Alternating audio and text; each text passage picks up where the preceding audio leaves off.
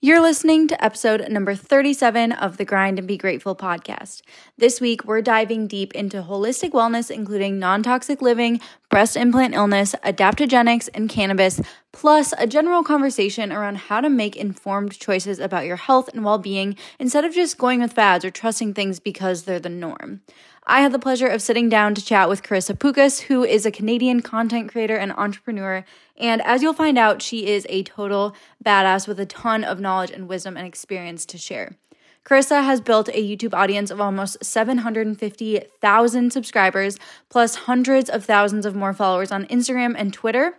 She's also the co founder and owner of a vegan and handmade false eyelash company called Social Eyes, while she initially garnered a following through beauty and fashion videos when I initially found her, Karissa eventually became just as known for her honest takes on young adulthood, mindfulness, wellness, and recently she's received a ton of attention in the media for sharing her struggles with breast implant illness, and we're gonna cover it all in this episode. Not gonna lie, you're gonna hear me fangirling a little bit at the beginning of the interview because I have legitimately followed Karissa for like seven years now, but I am thrilled that you guys get to meet her and experience her awesomeness as well. Before we get into the episode, let's do the review of the week.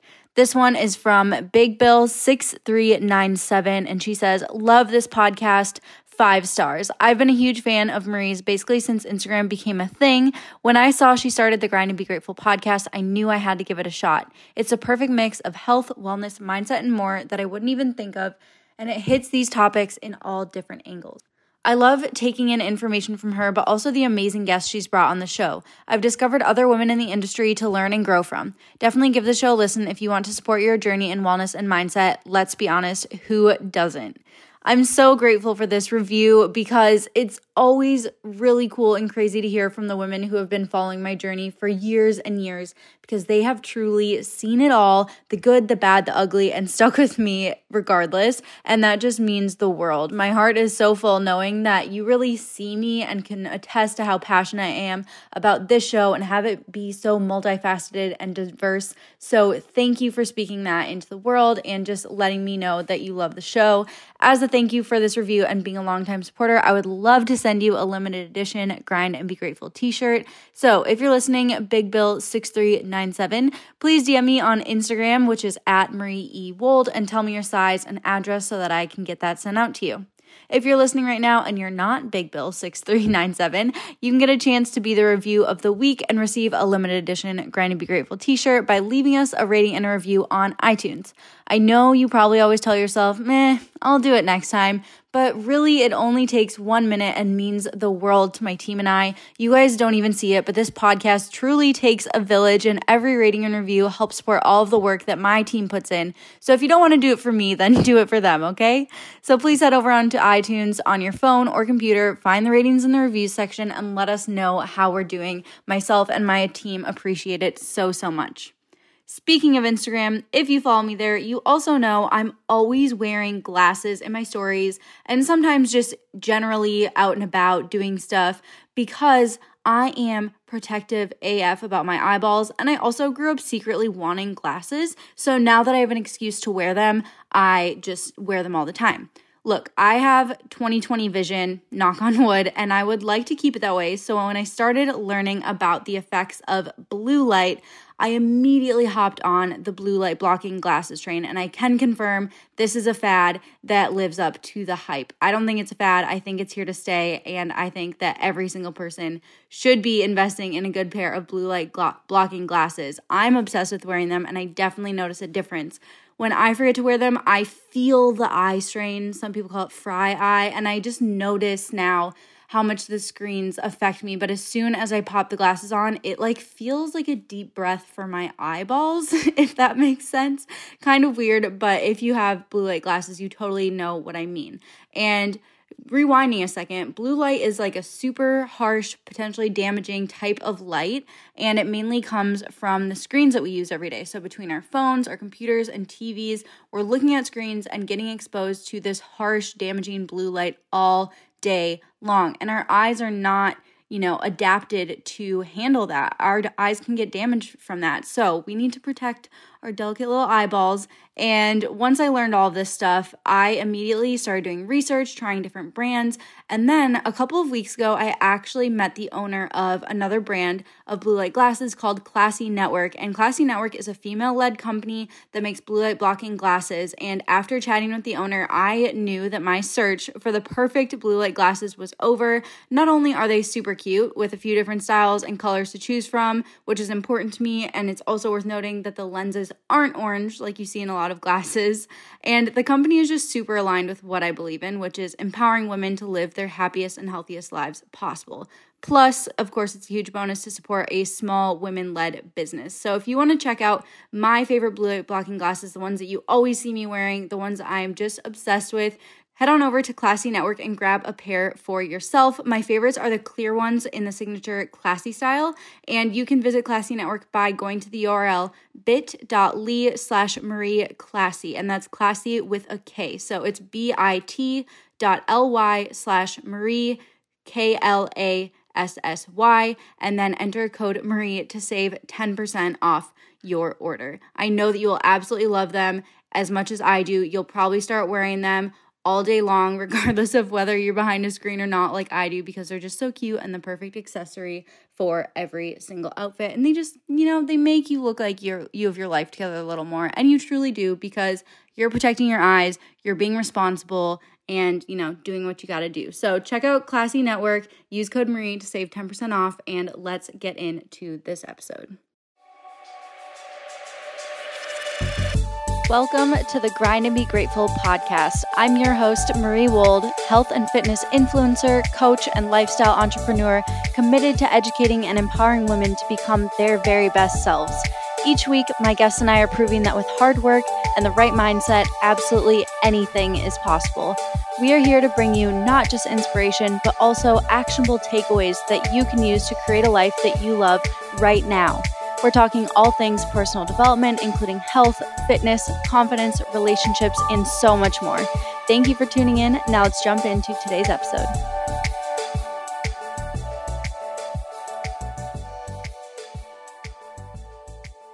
Hey, Karissa, thank you so much for being here and welcome to the Grind and Be Grateful podcast. Thank you so much for having me. I have to have like a weird kind of fangirl moment really quickly because this is so full circle for me. I have been following you for like a creepily long time. Like really? when you were Saturday Nights All Right on YouTube and uh, you lived in so Australia cool. and you did all of your like lookbooks and like outfit of the day videos and stuff like that, like OG times before I even like really built a following yet. So I had to let you know this is like weirdly full circle, but I'm so excited to have you on the show and I'm just super grateful for like the platform that you have and what you are doing for other women let's go ahead and jump into it for the people that have not been a follower of yours for like seven years, the way I have. Can you let them know who you are, what you do, and especially like how you started sharing your life on YouTube and what that has brought into your life? For sure. Well, hi, my name is Karissa Pukas. I just turned 28 and I've been doing YouTube videos for just over eight years now, which is crazy. Feels like it was just yesterday. And then I realized, oh my goodness, I've been doing this for years. I started off because I was in fashion school and I thought that I'd meet a lot more like minded people. And it wasn't really the same type of vibes or space that I kind of expected. And so I was lonely and I really wanted to meet other people that enjoyed kind of that kind of thing. And so I started making YouTube videos. And this was before YouTube was anything what it was today. You couldn't make money back in the day. It was a really obscure, strange thing to do. But I had watched a couple of YouTubers like It's Judy Time or Blair Fowler back in the day. Mm-hmm. And yeah, I just thought like, well, that looks fun. And like they seem to to find their kind of niche of people. And so I decided to start making videos. And yeah, I've, I've just been picking away ever since.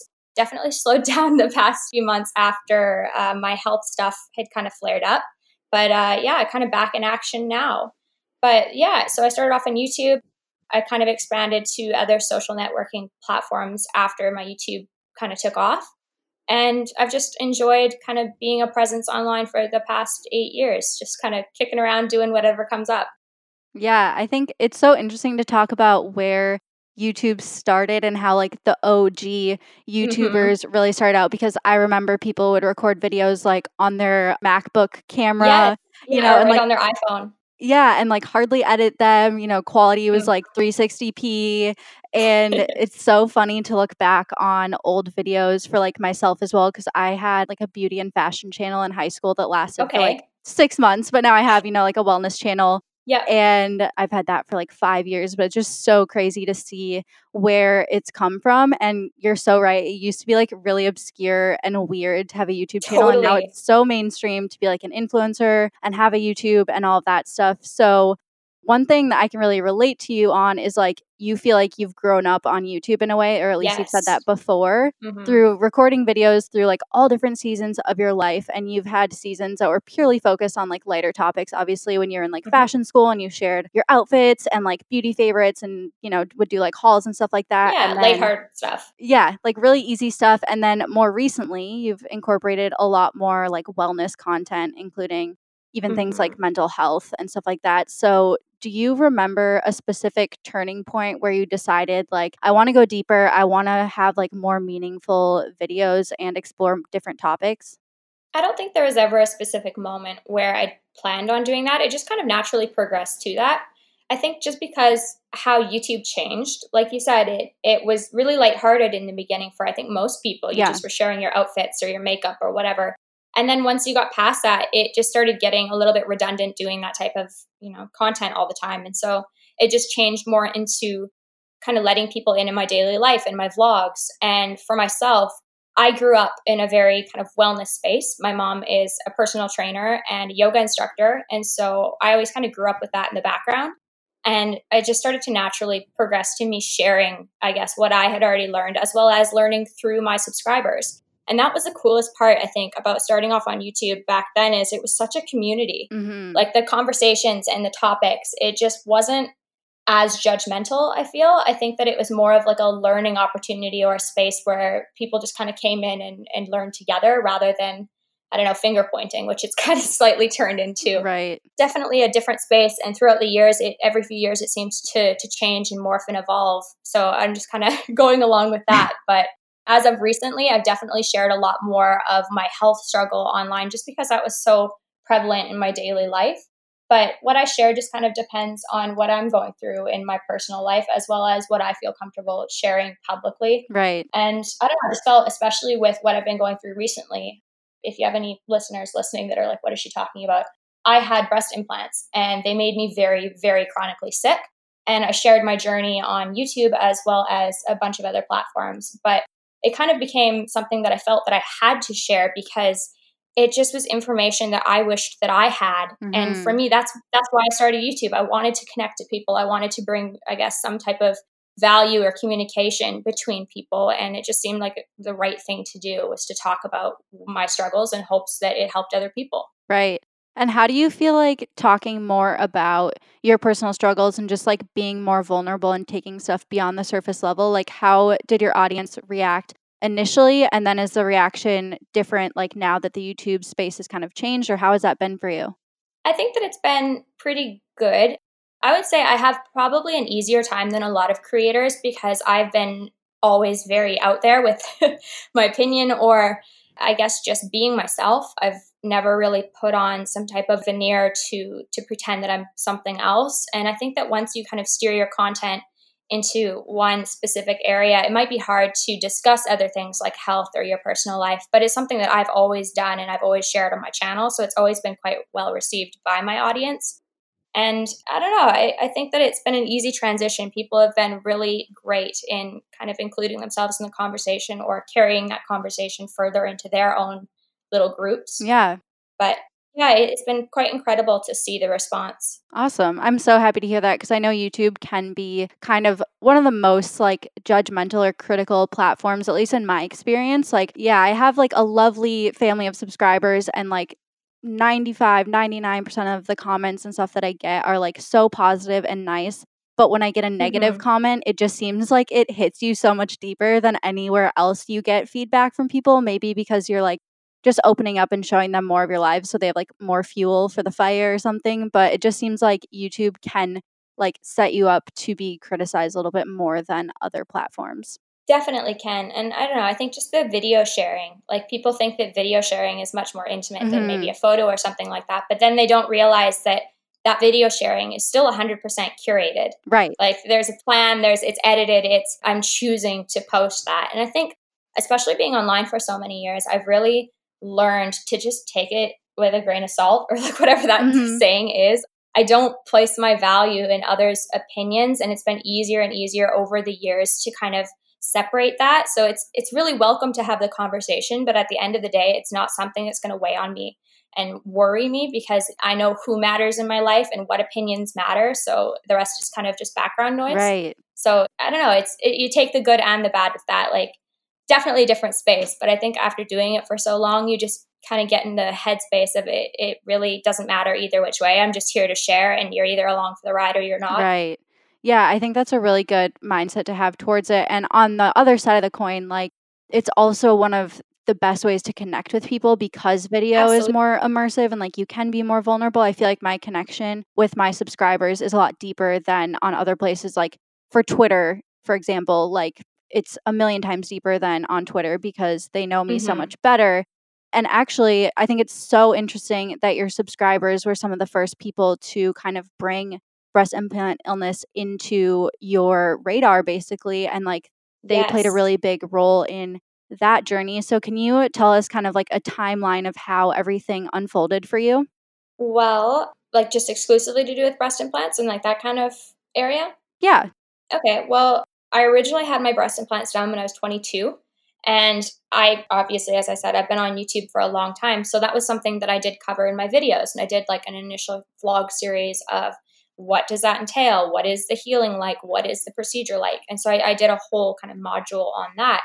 And then over the years, I just kind of went on with my life, went on with my YouTube, and I didn't kind of put two and two together that I had started getting sick and that that had something to do with my breast implants. So I had just been creating content and talking about kind of being under the weather and having all these symptoms and having problems.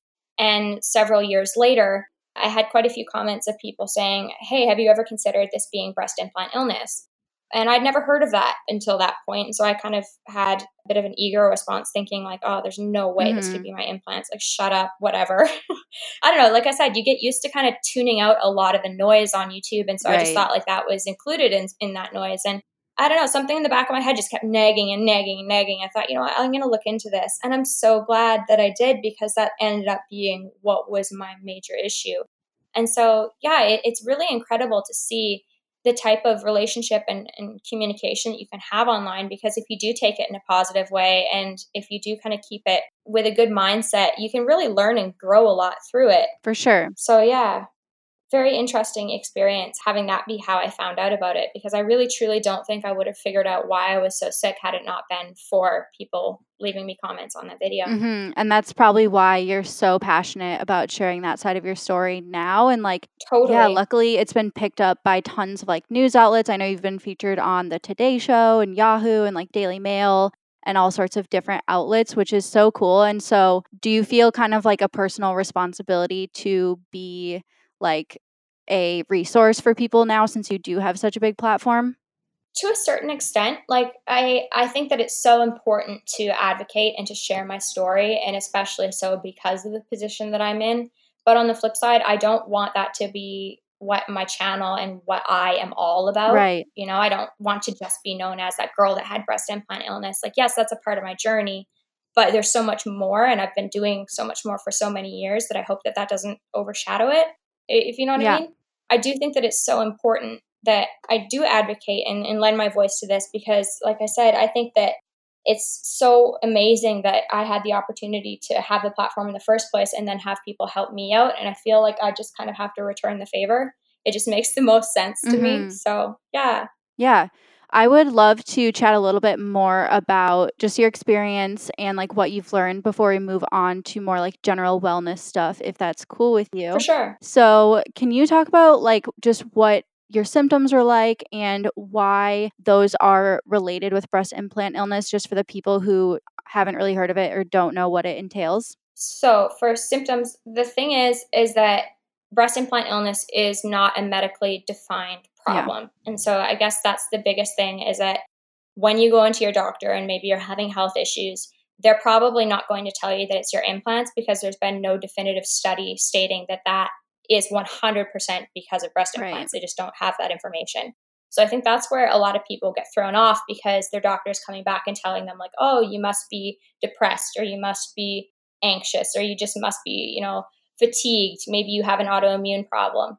And they're not really catching what the problem is. And so if you have breast implants and you're dealing with any type of autoimmune problem or fatigue or your body odors off, if you have blurry vision, if you're having any problems with like joint pain, that was a major one for me. These are all things that are obviously not normal. It's your body telling that something is wrong. And so speak up for yourself because your doctor might not catch it. And so for myself, yeah, my biggest, I think, were the fatigue and the joint pain and the acne was absolutely horrible if anybody has seen my old acne photos, it just came out of absolutely nowhere. Mm-hmm. My entire body basically just started to revolt.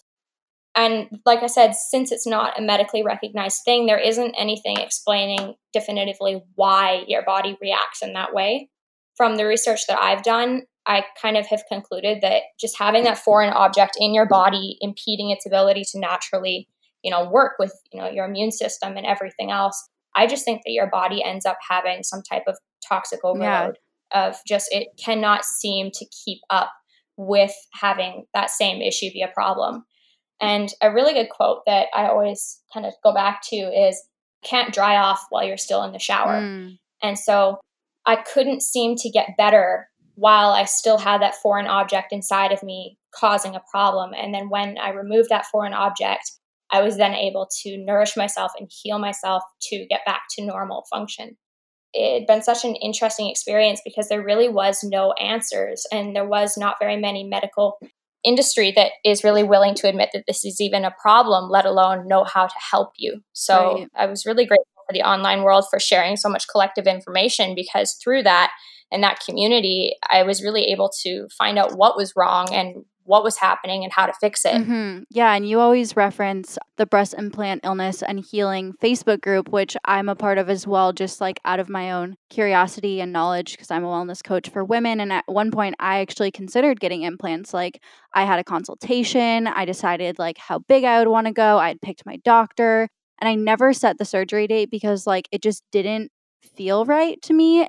And mm-hmm. I also like I already had an existing autoimmune disease and my doctor wasn't worried about it at all and that that's crazy yeah, So he was like, "Yeah, I mean, I'd probably want you to like ask a rheumatologist just to be safe, but I don't see why there would be any problems." And so I was mm-hmm. like, mm, "He seems like not worried enough about this."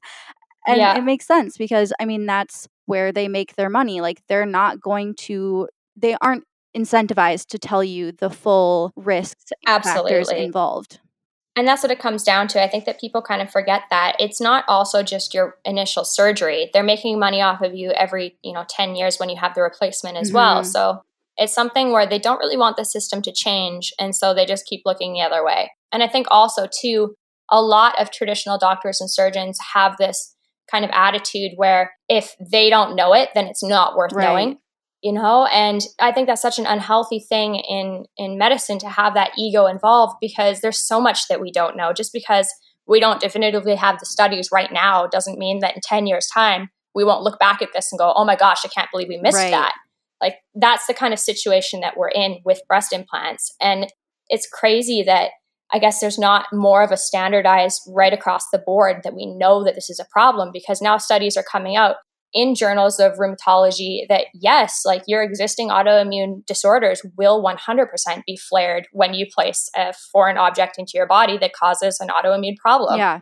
so yeah, it's it's kind of wild that there's not more knowledge, I guess, in the medical world of this because it's starting and there's little pockets of it, but it's not really widely shared yet. So mm-hmm. hoping that it will be because it, it's harming a lot of people. Yeah, I mean, I feel like it's gaining a lot of traction, thankfully, and mm-hmm. I'm really thankful that like social media has allowed ideas to spread so much faster than they ever had before because this is picking up so much momentum. Like I know a bunch of advocates for BII have like had hearings Mm-hmm. with the FDA and things like that. And so that Yes. is huge progress, but like it's just scratching the surface still to something that is like so entrenched in like the medical industry already.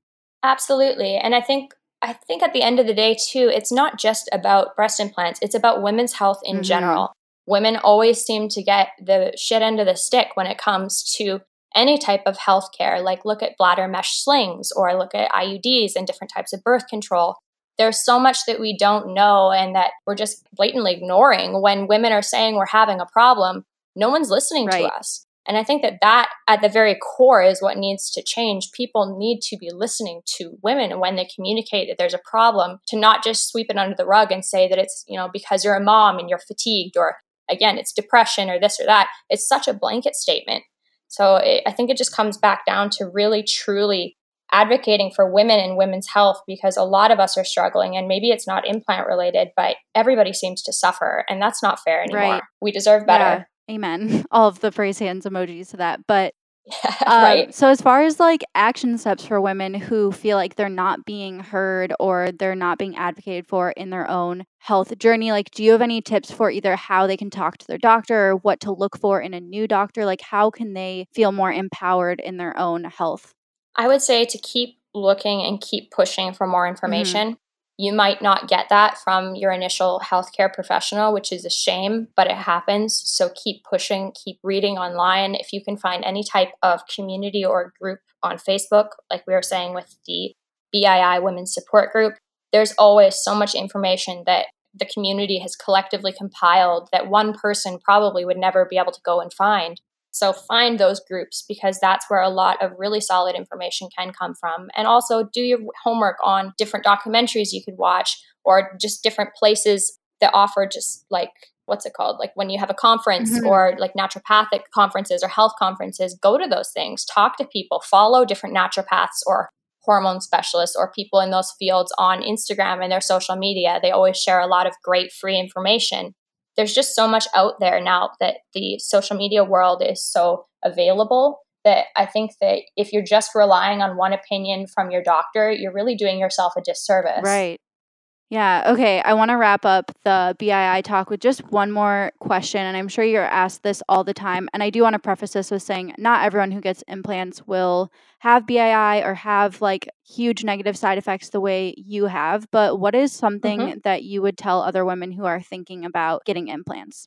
I would say that at any point in time, your body could decide that it's had enough of having a foreign object in it and to be very prepared that you may need to get them out now. You know, and it's one of those things of no one knows. If you go to a doctor and they say that like 100% you will never have a problem, they're Right. lying because no one has that information. Like literally, no one knows whether or not you will react now or in 20 years from Mhm. now. And so that's something that I wish that was more commonly discussed is it's not just like I had my surgery and I'm fine and I feel fine and I'll be fine. Everybody gets breast implants because they want to have, you know, nicer boobs or more confidence or whatever your reasoning is. Everyone gets them for a reason. But everybody thinks that they're going to be the person that doesn't have a Right. problem. And that's just not the case. You may or may not have a problem. Hopefully, you won't have a problem. But at the end of the day, you should probably have the information to know what to do if you do have a problem, as well as you need to be able to have the monetary opportunity to, to remove them Yeah. if not. So a lot of people think that it's just the one surgery and that's it. That's just not how implants work. You'll be consistently getting surgery for the rest of your life if you have Mhm. implants. Yeah, I think it's really easy to get caught up in like the surface level stuff with it. At least that's how it was for me. I was Totally. like, oh, it would be so awesome to have like perfect boobs. And I was like really in the fitness industry and they're, they're just very normalized in the fitness industry. So it's like, it's really not a big deal. Like everyone has them. yeah. And I kind of got swept into that. And then as soon as I kind of took a step back and was like, okay, do I really want these? Is this really a good idea? Mhm.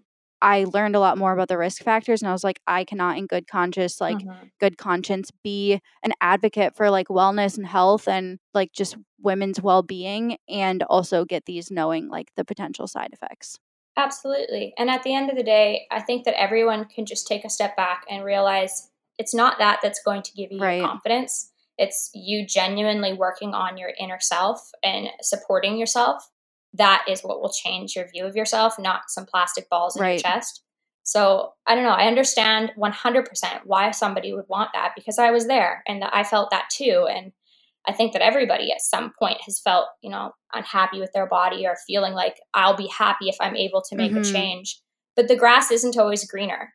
And that's truly what it comes down to. Your grass is greener where you water it. And if you take the time to invest that in yourself and your mental health and your confidence, you'll walk out a hundred times more confident than you ever would had you gotten right. boobs. Yes, absolutely. Oh, I love it. Okay, I want to move on to like more holistic wellness stuff as well because I know that that's a big sure. part of your lifestyle. And I'm curious, would you mm-hmm. say that like once you started experiencing your symptoms from BII, would you say that you leaned more into wellness and like took that stuff a lot more seriously, or has that always been just your lifestyle? I definitely leaned more into it. I think once I got sick, because I was exploring more and more options of what could bring me back to my mm-hmm. kind of mm-hmm. baseline. As I said, I've always kind of grown up with wellness being a part of my life and things that, you know, I may take for granted, like nutrition or moving my body. Other people, I guess, didn't learn that. And so those are things that, like, I just always grew up that that's right. what I knew. But things like acupuncture or photobiomodulation with like red light therapy or different types of homeopathic kind of style remedies. Those are things that I didn't really know much about. And I started learning a lot more about once I had gotten sick because, like I said, you're trying mm-hmm. anything at that point right. to feel better. And so one thing kind of led to the next, led to the next of, okay, what am I able to do to support myself and my immune system in this current moment? And those are kind of the things that I just started bringing into my routine to try yeah. and feel better. So, can you give us like an overview just of your general approach and like what your non negotiables, I guess, are for your approach to wellness? My non negotiables would absolutely be mm-hmm. nutrition you have to eat food for the rest of your life like minimum food every single day you got to do it. So learn how to nourish yourself every single day even if it's little bits or even if it's like oh maybe i didn't do so good for my breakfast and lunch try for dinner. There's always opportunities throughout your day that you could be doing better with your nutrition. So that's something for me that is a non-negotiable. I know that that makes the biggest impact for me in my life mm-hmm. is that and then, other than that, something that I need to work on with consistency is more movement. I've always been decent with like maybe walking or stretching, but I haven't been very consistent with like fully breaking a sweat and getting like my heart rate up like consistently yeah. throughout the week. That's something that I'm really truly working on myself. But that's something that I'd say just movement in general is mm-hmm. a non negotiable because your body will For seize sure. up. you gotta move. You For just sure, gotta yeah. do it. So probably those two and then just self-care in general. I really i watched your um, instagram stories the other day. I absolutely loved your little oh, speech on non-negotiables and on self-care because I, I really do believe that all of the things that are non-glamorous are the things that you probably should right. be doing the most really. And i don't know nobody really ever wants to talk about you know going and getting your pap done or going to the doctor or going to the dentist but they're all things that bring such importance into your self care that you, you just mm-hmm. got to do them. So all of those I'd say are my, my classic non-negotiables and everything else is just kind of the cherry on top. And so for me, the cherry on top is things like acupuncture or red light therapy or infrared sauna or just different things like that where if you're in the position to do it, go for it because it will probably help you. But it's something that probably isn't the most necessary to be doing if you don't have the means. Yeah, I always talk about wellness and self care as kind of like a pyramid. And on that like story kind of rant tangent I went on, I was talking about how like foundational self care isn't like face masks and bubble baths and like all the things that you see on Instagram. It's about like taking care of yourself in those foundational basic ways, like going to the doctor when you're supposed to. Granted, if you mm-hmm. have access to a doctor, that's like a whole nother talk. But and then mm-hmm. as you like establish all of those things, nourishing your body, moving your body, like, yes, putting on a face mask like can make you feel like a queen, but that only lasts so long if mm-hmm. you don't mm-hmm. have the other things in place. Put into place. Yeah. Absolutely. And so, yeah, I just went on a rant kind of about that. and what is your like I guess do you have any rituals that you have in your days that are those more like indulgent self-care practices where you just feel like like I'm a wellness goddess. I am like taking mm. such good care of myself right now. Those sorts of things. Totally. Well, I have a bit of a routine for my skincare and inflammation. I kind of link those two together because the things that I do can benefit multiple things. So, first, I will stand in front of my red light. I absolutely love red light therapy. If you don't already know much about it, I really recommend looking more into it. It's clinically proven. For myself, I use it more for my skin health as well as helping with mm-hmm. anti inflammatory. But after I stand in front of my red light, I will then go and make a little skin drink for myself that is like a collagen, Blue Majik, spirulina, and like red superfoods drink. And that'll be my kind of like little combination. Like I always do my light and then I have my drink. So that'll be that'll be my one little thing that I do. And then throughout the day, I have a rebounder in my living room, which is a little mini trampoline. So if you fun. guys aren't familiar with rebounding. Yeah, and I will have a little bounce on my mini tramp for five or 10 minutes throughout the day. But those are kind of my things that I feel like, oh, yeah, I'm doing it. Yeah. I'm doing good today. It's so important to have those things that just make you feel like you're on top of your game. Like, I mean, it doesn't have to be fancy or you don't have to have like superfood mm-hmm. powders. Mm-hmm. It can simply be like writing in a gratitude journal or like doing some facial totally. massage or something like like things that are really either cheap or free it doesn't have to be super intense or like, you know, new agey or anything like that. But I think mm-hmm. it is mm-hmm. just really important to do things that make you feel good. Absolutely. And that's what it comes down to is things that give you that yeah. sense of peace. If you're doing something every day, like you said, that's like journaling or meditation or going for a walk or listening to a podcast, you can do any of that anytime. And if it brings you joy and happiness and peace for even 15 minutes mm-hmm. of your mm-hmm. day, keep doing yeah. it. That is self care. You have taken like a good chunk of time off, like during all of your health mm-hmm. issues mm-hmm. and just recovering from BII. You like it gave yourself a lot of grace and patience in that time. And so. Would you like how important do you think stress management and like showing yourself grace has been in your recovery process? I think it's the utmost importance. That, along with mm-hmm. the nutritional side of things, your body is not meant to be right. in a constant state of stress. And I feel that a lot of people get so used to being busy or used to being in that state of stress that they just think, like, oh, when it's the weekend, I'll deal with it. Or when it's over, I'll deal with it. Or all that. You can't live your life that way. And like you said, you don't necessarily have to have some new age type of, you know, treatment plan set in place. Like you could literally do one small thing a day that was for you, but do it for you. And I don't know. I, I think that it's just so important to take time and step back and, and live in your own little world of what is serving me at the end of the day. And especially being on social media and being switched on all the time and having so many people's opinions in your face all the time, it's so important to take a step back and go, okay, that's not what's important. What's important is me, my family, mm. our well being. And I think that that's really allowed me to, I guess, have that space and, and have that healing without having to, I guess, stress about constantly putting content out. I really do love what I do. And I think that making YouTube videos and making online content is so much fun and it's great. But at the end of the day, that's not my number one. My number one is my health and my well being. And sometimes they just won't correlate. Sometimes it's not making sense to push myself and, and create the content and put myself out there when I know that if I took that time and, put that into myself, right. I would benefit way more and be able to give yeah. way more. yeah, for back. sure. I think people assume that being like a content creator because it is fun and like it's such a blessing to have that be your mm-hmm. career mm-hmm. but at the same time like it's still a job it still has its own stressors even outside of like the opinions of all these people on the internet like definitely mm-hmm. still has its totally. own stressors for sure and i'm so glad that you're able to like take that time for yourself and one other thing that i think is really cool about your platform is just generally like you said before you're not afraid to like talk about things that are a little bit different than the standard mm-hmm. you're not afraid to advocate for things that people aren't familiar with and one of those things that you talk a lot about mm-hmm. is cannabis so can you tell us like why you're really passionate about cannabis and why it's something that you're willing to like rock the boat for you know absolutely I have been an advocate for cannabis for many years. I was a medicinal patient when I was in my early 20s. And cannabis had always just been something that I wanted to learn more about growing up.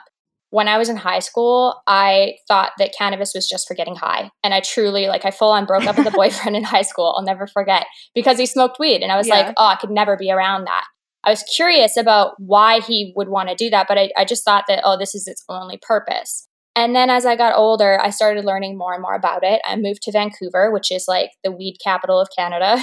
um, and inevitably, you start to just learn a little bit more about what cannabis is and how it can be used in a wellness type of way. And I was just so curious as to how a plant was able to benefit somebody in, in so many different profound ways. And so for me, it just seemed like a natural progression of if I'm looking more into wellness, then I'm looking mm-hmm. more into different plant medicines. And cannabis was yeah. inevitably one of those things. And yeah, I absolutely love it. I'm looking at my plant right now. I'm growing, I'm growing a, a little apartment plant a uh, hybrid sativa dominant strain. I'm really excited to harvest yeah. that in the next few months. But yeah, I enjoy cannabis medicinally and recreationally. I think that it's really hard for people that don't know much about it to understand yeah. that a plant can have benefits medicinally as well as recreationally because like I said, most people if they don't know about it, they just assume like, oh, that person is just getting stoned. Like, why right. is that desirable? That's just you know, I can understand why they'd have that feeling, but if you don't know much about it, you don't know why there would be a ton of benefits to yeah. having that be a part of your routine.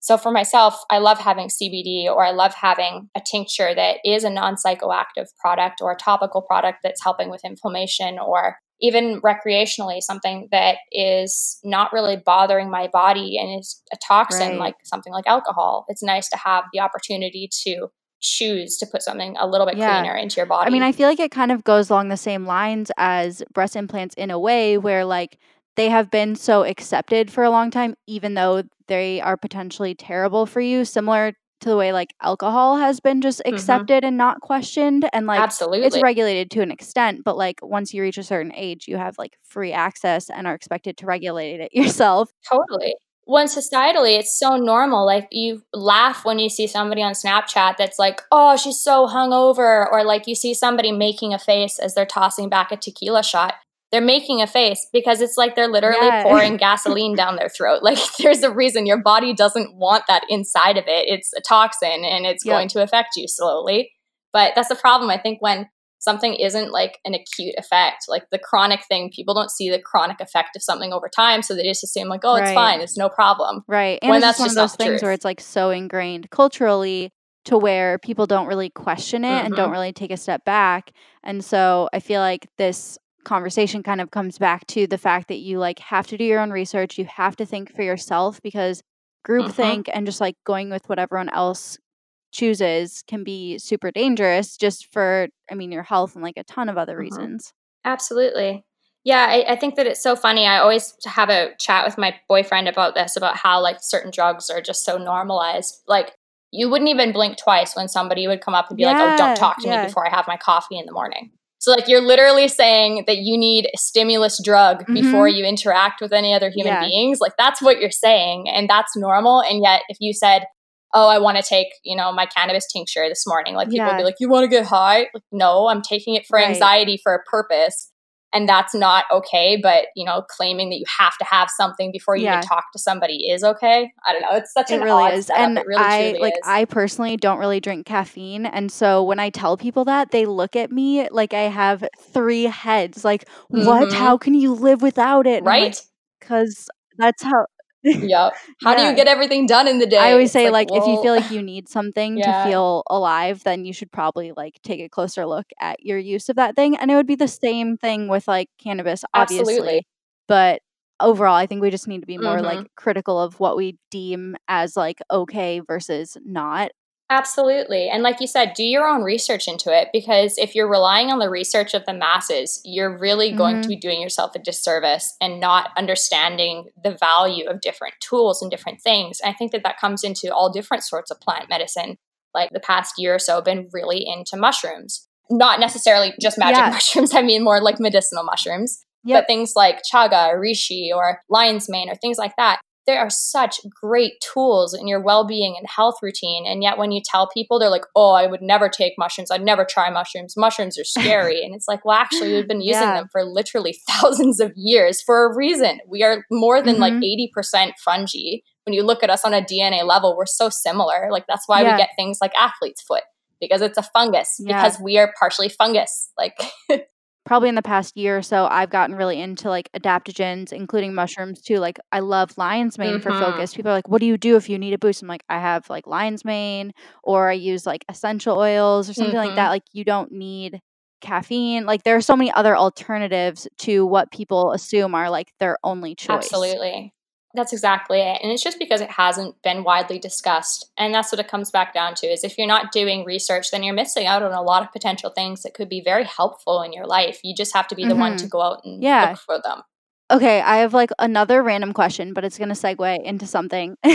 and yeah, I want you to shoot. tell us about your tattoos because that's something that I've always loved about you is like your tattoos are they kind of seem random, but they also all go together really beautifully and they really are a good representation Thank of you. who you are. So can you give us like a quick list of what you have and kind of like just your attitude around tattoos because I think that it's a little different. Like I mean, for example, I have seen one of your tattoo videos because, again, like fangirl moment, but mm. you just said like they don't necessarily have to all have like a deep meaning. Like they can just kind of be a bookmark in like a chapter of your life. So I'd love for you to talk more about like what they mean mm-hmm. to you and how you kind of decide what you put on your body. Totally. Well, I got my first tattoo when I was 18 and it was a text tattoo and my first maybe mm-hmm. four tattoos were all text and so i thought i was never going to get like a picture tattooed on me or like an actual image of something i thought it was just like i'm turning myself into a book text only and then the text usually came from either a song that was really important or uh, i have may the force be with you tattooed on my shoulder yeah. because i am a massive star wars fan and i always have been and i love the thought of the force and being connected and i don't know that's a whole nother conversation. Star wars and me my favorite thing. But yeah my tattoos kind of started off as just i guess chapters in my life and it just made sense of even if it's something that i don't know may not be the most popular thing forever it's something that means a lot to me. And so my first tattoo was a condensed angels and airwaves quote from one of their songs and it says, Watch your words spread hope like fire, hear your voices sing back louder. And it's kind of cool because it's over the years kind of morphed mm-hmm. and changed with me, which sounds strange, but I mean, in the sense of like, I got that when, like I said, I was 18 years old, and it meant to me at that time, watch your words spread hope like fire kind of alluded to when I was in high school and I got bullied, how much it meant when somebody else would stand mm. up and mm. say, "Hey, like don't do that," or they step in for you, or they they'd be that person that would stand up. And I always thought, "Watch your words spread hope like fire" was you know using your power yeah. to give others hope. And throughout the years, that's changed and morphed through what I've done with YouTube. Of my words are spreading hope and i find that so interesting it's like yeah. a self-fulfilling little yeah. like affirmation on my body that i never really thought that that's what it would change and become in my future but it, it still is prevalent because morally i believe in that and so yeah those were kind of my first tattoos and then when i started getting my half sleeve done I've gotten my half sleeve done by the same artist in Salmon Arm. His name is Cam. He works at Pins. He's awesome.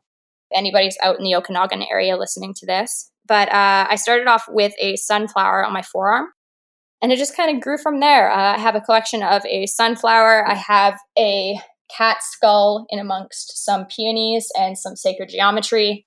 I have a couple more Star Wars tattoos. I have a TIE fighter.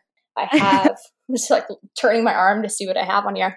Uh, I have a crystal, a quartz crystal with some rosemary. And then I have the word ish, I S H. That was probably one of my funniest tattoos that was the first tattoo that I didn't plan and I just walked in and did it. I never thought that I would be that person in a million years. And then once you get one, it's kind of like, oh, it's not that big of a deal.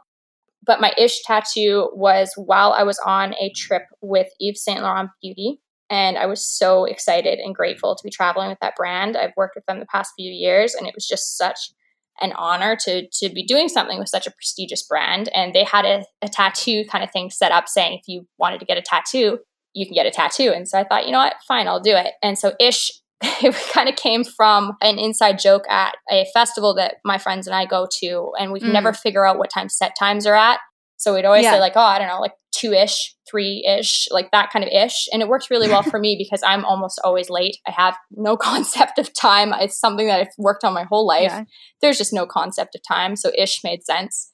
But yeah, so that was my uh, my ish tattoo on my wrist on the outside, and then on the inside, I have my latest tattoo, which says "this way," and it has a little arrow pointing forwards. And I got that after my explant surgery, and I love it. It's also another kind of festival related tattoo. I saw it on a sign at a festival. I thought it was so funny that it didn't matter right. which way the sign was pointing; it just said "this way," kind yeah. of like the Alice in Wonderland, like "this way forward." And it always got me thinking. It it doesn't always matter if you have your mm. destination you just have to start going and that's what it meant to me is that it just doesn't really matter yeah. put one foot in front of the other you'll figure it out and so yeah all of my tattoos do have some kind of story or meaning to them but they're definitely more of kind of a season of my life that I'll look back on and go, okay, I remember when I got that, and this was the type of headspace I was in, or this is what mm-hmm. I meant to me and grow with that. I think that that's the fun part about tattoos is they don't have that you'll love some, like, forever for the rest meaning. of your life. Like it's fun if they do.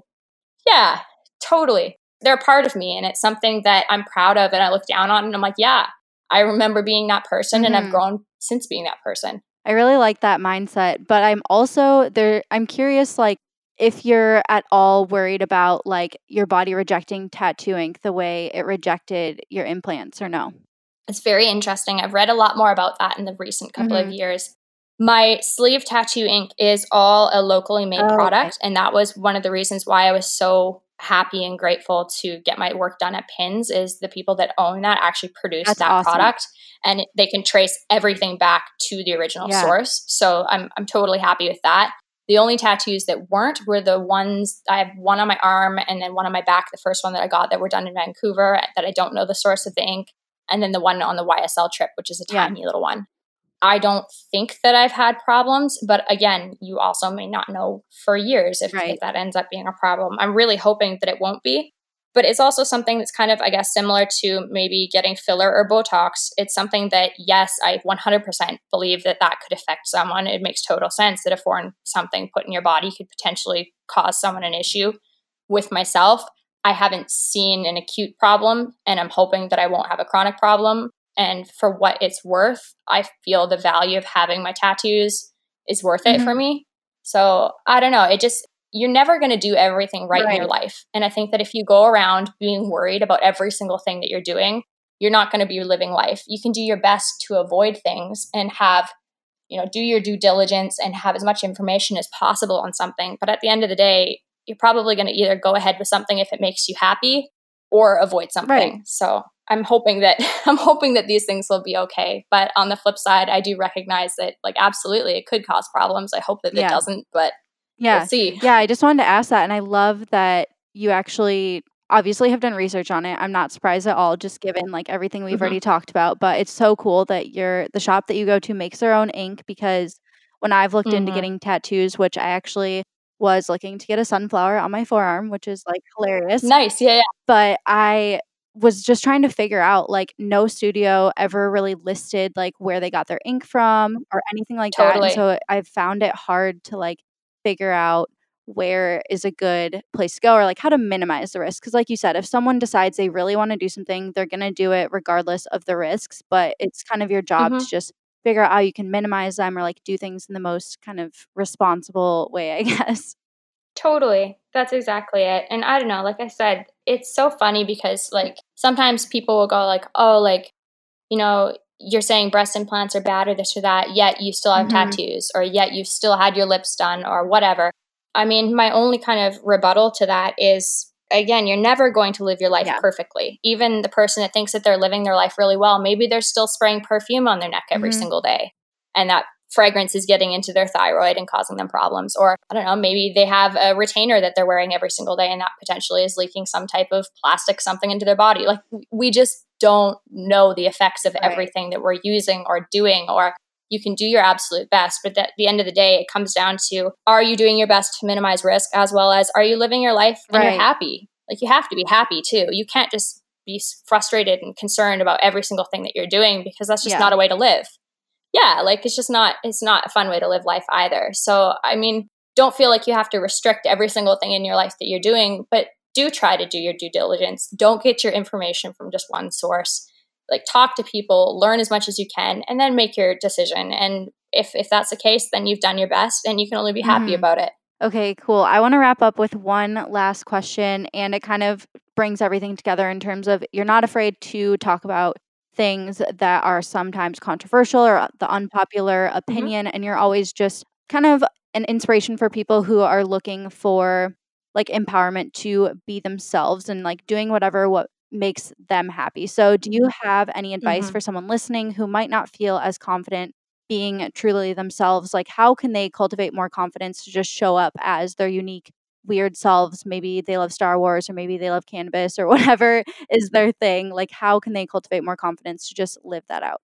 I think that you just have to come to the realization that whatever you do, there will always be somebody that thinks that that is not the right thing to do. You can truly try to people please, but you're just going to be chasing your tail. At the end of the day, there will be no person that does everything right, like I said before. And so if you're living your life worried about what others are thinking or about how others are perceiving you, you miss out on such a beautiful space of what do you mm-hmm. think about you? Like and and I think that that at the end of the day is so important to reflect upon of are you happy? Is what you're doing making your life, you know, a pleasant place for you to be? Like, is something that you really should be putting as a priority of yes, of course, you have responsibility to other people in your life, but at the end of the day, you have responsibility to yourself to live in a way that you feel free and true. Yeah. And I don't know, I think that the more that you really think about that topic and allow yourself to go, okay, well, I deserve that people do deserve to live their best lives. And if that, you know, maybe is something that's a little bit weird or obscure, this or that, as long as it's not harming another person, why wouldn't you pursue that? Like, if it makes you happy, go do it. Don't think about it, do it because you only have mm-hmm. one life. And I don't know. I, I just think life is just so, so freakishly short in so many ways. I just couldn't imagine living my life feeling like I have to comply to certain standards or rules or other people's expectations because at the end of the day, they're not the ones that are having to live with the outcome. Right. You are. So do something that makes you happy and and honor that because you're worth yeah. that. Amen to all of the above. I think that couldn't have been said better. And I just have one last question because this is the Grind and Be Grateful podcast. We always ask our guests what is one thing that you're currently grinding toward and just working really hard for? And what is one thing that you are currently hugely grateful for? Something that I'm grinding towards. I'm going to do something mental health slash yeah. mental wise rather than sure. a physical thing. Something that I am grinding towards is I am really trying on a daily manner to not react to things and to step back, think about it, and then mm-hmm. have my reaction. I feel like a lot of the time when I was growing up, I would almost get defensive in a reaction. And the more that I think about it and the more that I kind of see it in a third party, I'm, I'm going, well, that has absolutely no benefit to conversation. That has no benefit to who I am or what I'm trying to achieve. So I'm really trying to, in situations where I'm uncomfortable or situations where I don't know, it's just, I feel off. I'm trying to not immediately yeah. react. I'm trying to have more of a, a, thoughtful process of conversation and trying to get somewhere because the end goal is to have the connection and the communication. The end goal isn't to win. And that's something that I guess I'm hoping to work towards is is more of that in in every aspect of my life, be it in my personal relationships, be it when I respond to comments online, sometimes I'll just be like, oh, fuck, just to have like an immediate yeah. reaction, you know? And then I'm like, okay, I'm not going to post that. I'll That's delete it. Hold on. How That's can I rewrite this? And yeah, and re say that. And I think that everybody, I mean, can probably do better in a lot of those aspects in their life. It, it comes back down to what is your goal? My goal is to communicate effectively and to move forward. And that's what I have to keep at the very base of all of my mm-hmm. interactions. So that's what I'm grinding towards. And then what was the other one? Yeah. What I'm grateful for. I am, oh my gosh, how long do you have? Um, I would say in this current moment, I am very grateful for my health. It's something that I think everyone inevitably will just take for granted at some point. They don't really think about it. It becomes kind of on the back burner if you have it. And then all of a sudden you lose it and you realize, oh my gosh, I could never, you know, I can never be in that space again. Health is the most important yeah. thing. So I'd say definitely my health and my puppy. Oh my gosh, I love my puppy so much. I know everyone says their dog is the best dog in the world, but like, I mean, have you met Lola? She She's cute. great my dog is awesome. so I'm very grateful for my I also, well. I remember you did one video of like Lola's outfits, and that was just really great. I did. Oh, my, that was my favorite. I was like, well, what content do I post? I was yeah. doing daily videos for uh, for the Vlogmas videos. Oh, can you hear that? That's the that's the midday oh, horn in Vancouver. it's in the background of all my videos half the time. Whenever you shoot at noon, Vancouver has like oh, the ship's yeah. horns that go off every single day at noon. You caught that special moment. Yeah. well, thank you so much for having me on. I really appreciate it. Yeah, it's been great. And I'm sure everyone who has not been following you for like seven years, like I have, they now want to start following you and getting all your content. So, where can they find you? You can find me anywhere online. My name is Karissa Pukas, like Lucas, but with a P. And uh, yeah, I, I have platforms on pretty much every major social media. So, you can find me, come chat. I love posting things, I love interacting with people. And yeah, I think it's so much fun. Awesome. Well, thank you so, so much for being here and sharing your story and your wisdom and just everything that you believe in. I think that you're doing such amazing things, and I'm really excited to see what is next for you. Thank you so much. Have a good one. Bye, guys. Bye. Before you go, I just wanted to say thank you so much for spending your time with me on the Grind and Be Grateful podcast today. I'm super happy that we were able to hang out and share some good vibes today. It would mean the absolute world to me. If you could take one second to share this episode with someone who you think would love it, whether it's texting it to your friend, linking it on Twitter, or posting a screenshot on your Instagram story. It is all super appreciated. And please leave the show review on iTunes if you're enjoying it. Tell me what you think, let me know what you want to hear more of. This show is for you, so your feedback matters. Plus, it would really help me out on my mission to educate and empower women everywhere to become their very best selves.